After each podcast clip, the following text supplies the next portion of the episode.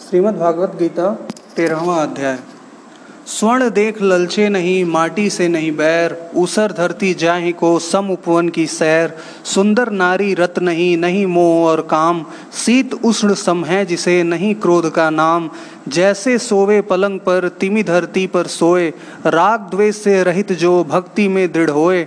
हे अर्जुन, उस जीव को जानो ब्रह्मा का ज्ञान। अति प्यारा वो जन मुझे, अर्जुन निश्चय जान। श्री कृष्ण बोले, हे कौनते यह शरीर क्षेत्र कहलाता है और इसके जानने वाले को क्षेत्रज्ञ कहते हैं। इस संपूर्ण क्षेत्र में क्षेत्रज्ञ मुझे ही जान। क्षेत्र और क्षेत्रज्ञ का जो ज्ञान है, मेरे मत से वही ज्ञान है। यह क्षेत्र कैसे रूप का है? उसमें कौन कौन विकार होते हैं? उसकी उत्पत्ति किस प्रकार से हुई है? तथा क्षेत्रज्ञ का क्या प्रभाव है? इत्यादि बातों को संक्षेप में बताता हूँ। सुनो। अनेक ऋषियों ने अनेक प्रकार के छंदों में इसको बताया है। वेदों ने पृथक पृथक वर्णन किया है तथा हित वाले ब्रह्मा सूत्र में पदों में भी ये ज्ञान निश्चय किया गया है।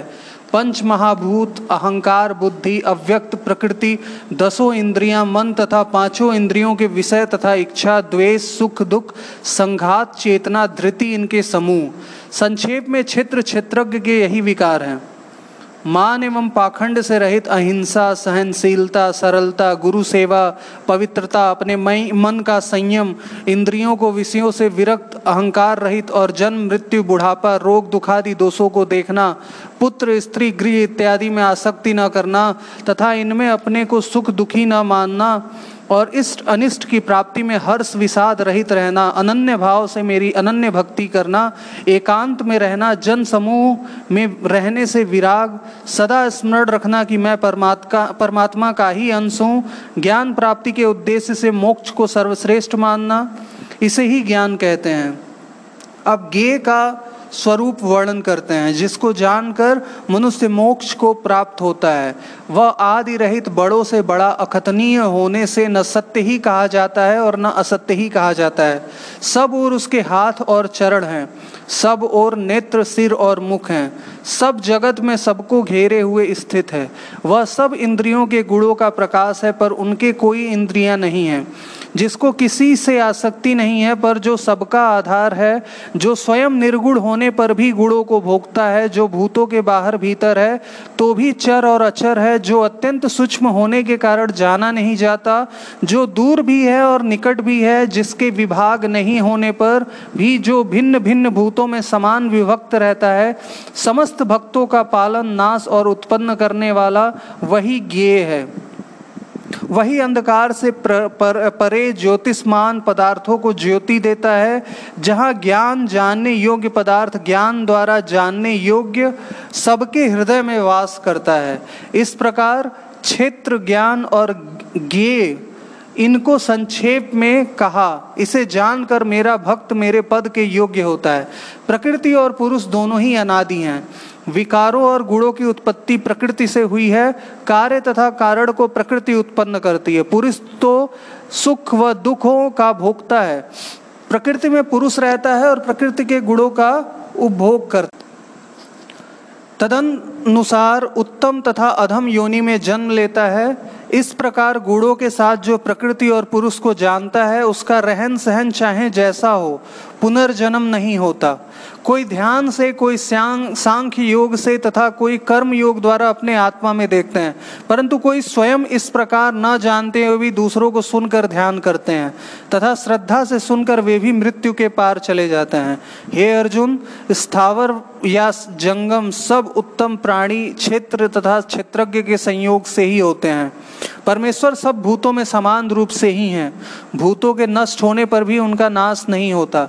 सब में समान रूप से स्थित परमेश्वर को देखता हुआ जो आप ही आत्मा का नाश नहीं करता, वह उत्तम गति प्राप्त करता है। जो यह देखता है कि भिन्न भिन्न भूतों को परमेश्वर के बीच एक रूप देखता है और उसी से उनका विस्तार है, तब वह ब्रह्मा को प्राप्त होता है। हे भारत, जैसे एक ही सूर्य समस्त लोग को प्रकाशित करता है, वैसे ही क्षेत्रज्ञ समस्त क्षेत्र को प्रकाशित करता है। जो लोग ज्ञान, दृष्टि से क्षेत्र, क्षेत्रज्ञ के भेद तथा भूतों की प्रकृति देखकर मोक्ष का उपाय जान लेते हैं, वे परम पद को पा लेते हैं।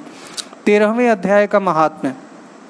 श्री नारायण जी बोले, हे लक्ष्मी, अब तुम तेरहवें अध्याय का महात्म सुनो। दक्षिण देश में एक हरि नामक नगर था। वहाँ एक व्यभिचारिणी स्त्री रहती थी। एक दिन एक पुरुष से उसने वचन किया कि मैं अमुक स्थान पे तेरे पास आऊँगी। तुम वहाँ चलो। वह पुरुष किसी अन्य स्थान पर चला गया और वह स्त्री उसे ढूंढती ढूंढती हैरान हो गई। पर वह मनुष्य न मिला। इधर उधर वह पुरुष भी भागता फिरे। वह गड़िका घर पर उसकी राह देखने लगी। राह देखते देखते सारा दिन व्यतीत हो गया। शाम हुई तब वह गड़िका प्रीतम का नाम लेकर पुकारने लगी। इतने में ही वह पुरुष मिल गया। दोनों बड़े प्रसन्न होकर बैठे कि इतने में एक शेर आया। गड़िका को डरी देकर सिंह बोला, अरे गड़िका, मैं तुझे खाऊँगा। गड़िका बोली, तू अपने पिछले जन्म की बात कर तू कौन है?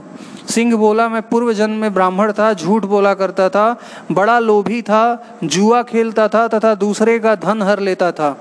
एक दिन प्रातः काल घर से निकलकर चला तो मार्ग में गिरते ही देह छूट गई। यमदूत पकड़, पकड़कर धर्मराज के पास ले गए। देखते ही धर्मराज ने हुक्म दिया, इसी घड़ी ब्राह्मण को सिंह का जन्म दे दो। यह देह मुझे मिली और हुक्म दिया, जो प्राणी पापी दुराचार करने वाले हो, उनको तू खाया कर और जो साधु वैष्णव हरि, हरिभक्त हो, उनके पास तू कभी न जाना। हे गणिका, मुझे धर्मराज की यही आज्ञा है। उनकी आज्ञा पाकर सिंह की योनि में आया हूँ। तू व्यभिचारणी गणिका पापिन है, इसी से मैं तुझे खाऊँगा। इतना कहकर गणिका को खा लिया। तब यमदूत गणिका को धर्मराज के पास ले गए। धर्मराज ने हुक्म दिया, इसको चांडाली का जन्म दे दो। श्री नारायण जी कहते हैं, हे लक्ष्मी, उसने गणिका की देह त्याग कर चांडालिनी की देह पाई। कई दिन पीछे वह एक दिन नर्मदा नदी के तट पर चली गई। वहाँ देखा कि एक साधु गीता के तेरहवें अध्याय का पाठ करता है। उसे, उसने सुन लिया। जब वह अध्याय सुनकर प्रसाद पाया तो तुरंत चांडालिनी के प्राण छूट गए। देव देही पाई। आकाश से विमान आया जिस पर बैठकर बैकुंठ को चली। फिर उसने उस साधु से प्रार्थना की, हे संत जी, गीता के एक श्लोक के पाठ का फल उस सिंह के निमित्त दे दो तो उसका भी उद्धार हो जाए। तब उसी संत ने उसे भी पाठ का फल दिया, जिससे तत्काल उस सिंह की भी देह छूटी और देव देही पाई। तब दोनों विमानों पर चढ़कर बैकुंठवासी होकर परमधाम को प्राप्त हुए। श्रीमन्नारायण नारायण हरे हरे। श्रीमन्नारायण नारायण हरे हरे। तेरी लीला सबसे न्यारी न्यारी हरे हरे।